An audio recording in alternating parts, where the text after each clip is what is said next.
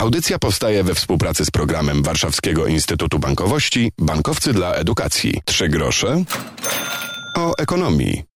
Dzień dobry, Piotr Topuliński. Chciałoby się pojeździć w nowym roku. Dziś e, o turystyce będziemy mówili i o sytuacji w tej branży, która łatwa nie jest. Przynajmniej do połowy stycznia nie posiedzimy w hotelach, e, ale co w nowym roku? Co w kolejnych miesiącach? I jak branża patrzy na to, co się stało i jak się zmienić trzeba było i dostosować do obecnej sytuacji? Za nami Forum Turystyki, co prawda w Krakowie organizowane i o Małopolsce, głównie eksperci mówili, ale są to przykłady, które myślę można w różnych miejscach kraju próbować porównywać.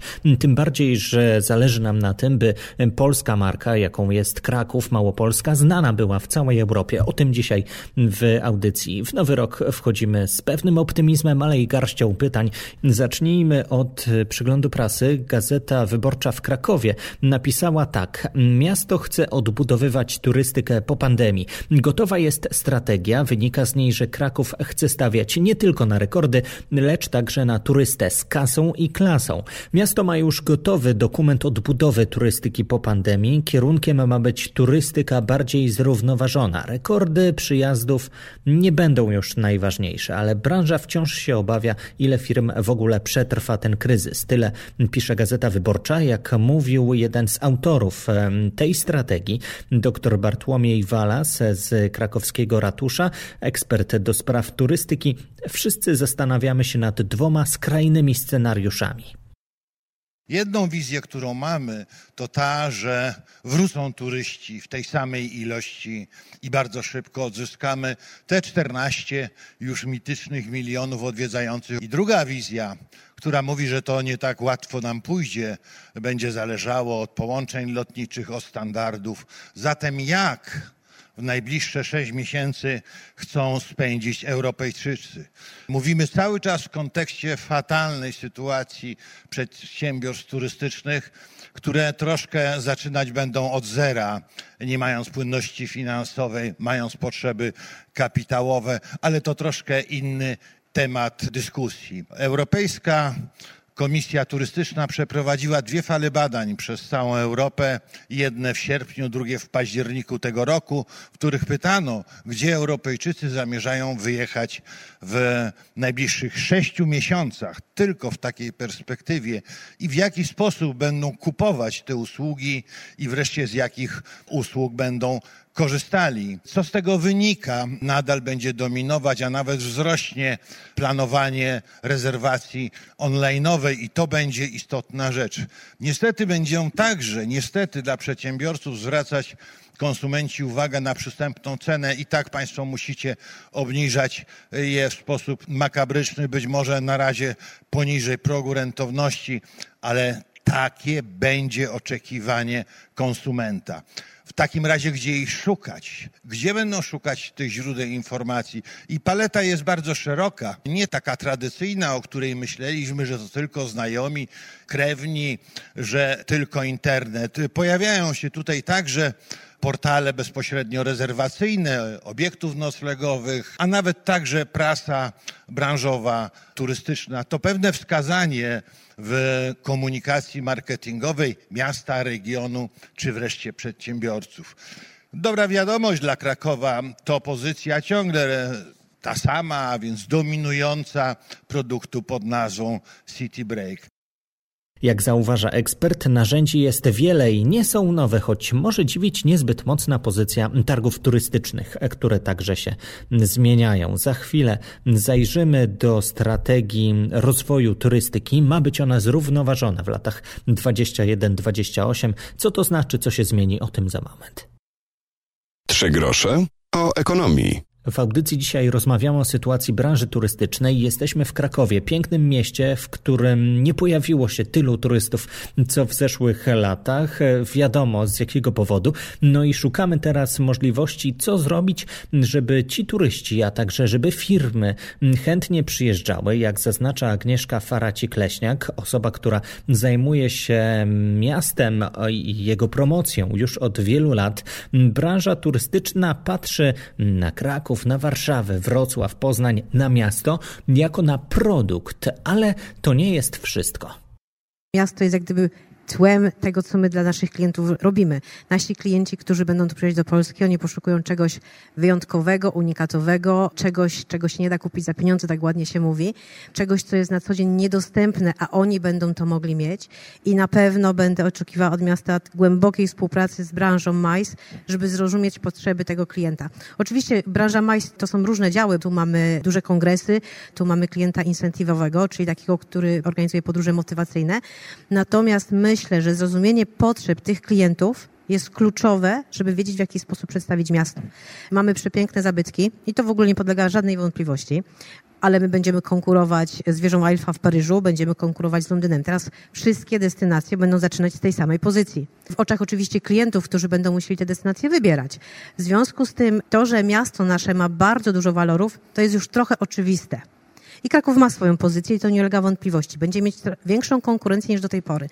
Dlatego wydaje mi się, że musimy się skupić na współpracy wewnątrz tutaj, naszej branży, nie tylko dostawcy sprzętu AV czy firmy cateringowe, ale także muzea, z których my współpracujemy. To są różnego rodzaju venue, to są różnego rodzaju obiekty, to są różnego rodzaju atrakcje. Dla przykładu, chciałabym wejść do jednego, drugiego muzeum, z którymi się już naprawdę dobrze współpracuję, ale chciałabym, że oprócz tej oferty, którą oni mają kulturalną, która jest bardzo ważna dla moich klientów, chciałabym móc wynająć to muzeum. Na terenie muzeum jest zielona trawa, która zostanie zniszczona. Mój klient jest gotowy zapłacić za to, gdyby się to zdarzyło, ale on chce wynająć to muzeum na wyłączność, dla niego to będzie wyjątkowe, a uczestnicy jego podróży będą mieć tak zwany user experience, a to jest najważniejsze w podróży na przykład motywacyjnej. Chciałabym, żebyśmy wszyscy głośno o tym mówili i żebyśmy wszyscy zrozumieli swoje potrzeby. I za chwilę spróbujemy patrzeć na miasta city breakowe jeszcze z innej perspektywy. Pozostańcie z nami, spróbujemy wsiąść do samolotu i z wysokości spojrzeć na polskie i europejskie miasta. Trzy grosze o ekonomii. W audycji dzisiaj rozmawiamy o promocji regionu, co jest pewnym wyzwaniem u progu nowego roku, w którym część z graczy, a także popularne miasta zaczynają niejako od zera, bo wstrzymujemy się z podróżami, ale planujemy co nieco na 2021 rok. Rozmawialiśmy o Krakowie, jak zaznacza Grzegorz Biedroń, prezes Małopolskiej Organizacji Turystycznej. Podczas promocji regionu mamy pewien problem, o czym ekspert mówił podczas krakowskiego forum turystyki.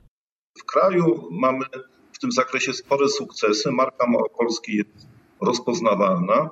Realizujemy projekt chociażby Małopolska Poznajmy się z bardzo dobrym efektem. Natomiast poza granicami kraju, no jeszcze przed Małopolską jest droga daleka, chodzi o brand Małopolski. I tutaj będziemy oczywiście wykorzystywali, wykorzystywali markę Krakowa, który, który jest dzięki wielu latom, latom pracy również y, odpowiedzialnych za to osób w Urzędzie Miasta, czasami y, no, marką porównywalną z Polską i, i bez porównania z innymi markami y, polskimi, więc nie wyobrażam sobie, żebyśmy właśnie nie wykorzystywali marki Krakowa. Natomiast liczymy też na współpracę właśnie z panem prezesem Polskiej Organizacji Turystycznej. Mamy tutaj też świetne doświadczenia w tej współpracy tego co wiem, to również Polska Organizacja Turystyczna chce wykorzystać chociażby organizację Igrzysk Europejskich w Krakowie. Być może pomysłem na rynki niemieckie czy na rynek brytyjski to będzie na przykład wykorzystanie chociażby takich znakomitych osób jak nasi piłkarze Lewandowski czy Wielkiej Brytanii Dudek, ale to może jest zbyt ambitne. Będziemy obserwować, w jakim kierunku pójdziemy. I oczywiście my w ramach tego projektu, który już właściwie rozpoczynamy, będziemy też przygotowywać kampanię dopiero w sensie pewnej kreacji pomysłów. Natomiast realizowaliśmy wspólnie z miastem i z województwem tak dużo projektów, że to nie powinno sprawić problemu. A jak uczyć się marki miejsca, to przykładem może być Tyrol. Promocja tego regionu jest dla wielu wzorem. To, gdzie się reklamuje ten region, w jaki sposób, czy w gazetkach pokładowych, czy na wielkich billboardach. A może warto pójść w internet?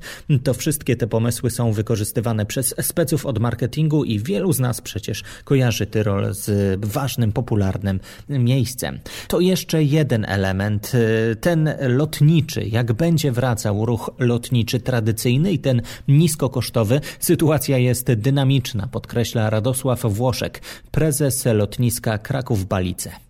Przypuszczać należy, że część liderów niskokosztowych zostanie nadal liderami w tym e, sektorze, natomiast ostatecznych kształtów, jak będzie wyglądał rynek lotniczy w perspektywie tutaj 6 miesięcy było, ale w perspektywie lat nie wiemy. Natomiast e, trzeba zakładać jeszcze jedno, że oprócz tego rynku przewoźników bardzo istotny będzie, jak będą wracać połączenia, jeśli chodzi o destynacje. Jesteśmy jedynym lotniskiem na mapie Polski, na którym zawita nowy przewoźnik. Luksemburg otwiera połączenie z Krakowem. Jest czysto biznesowe połączenie, ale mamy nadzieję, że jak najszybciej także zbudzi zaufanie wśród pozostałych pasażerów.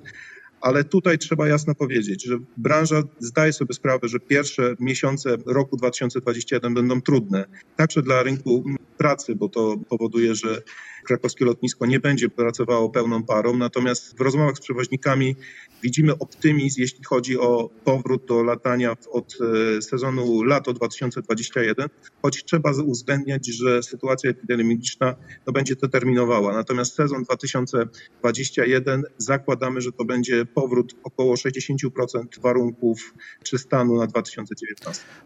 Powiało, myślę, optymizmem na koniec, choć to tylko oferta, a zobaczymy, jak na nią zareagują klienci.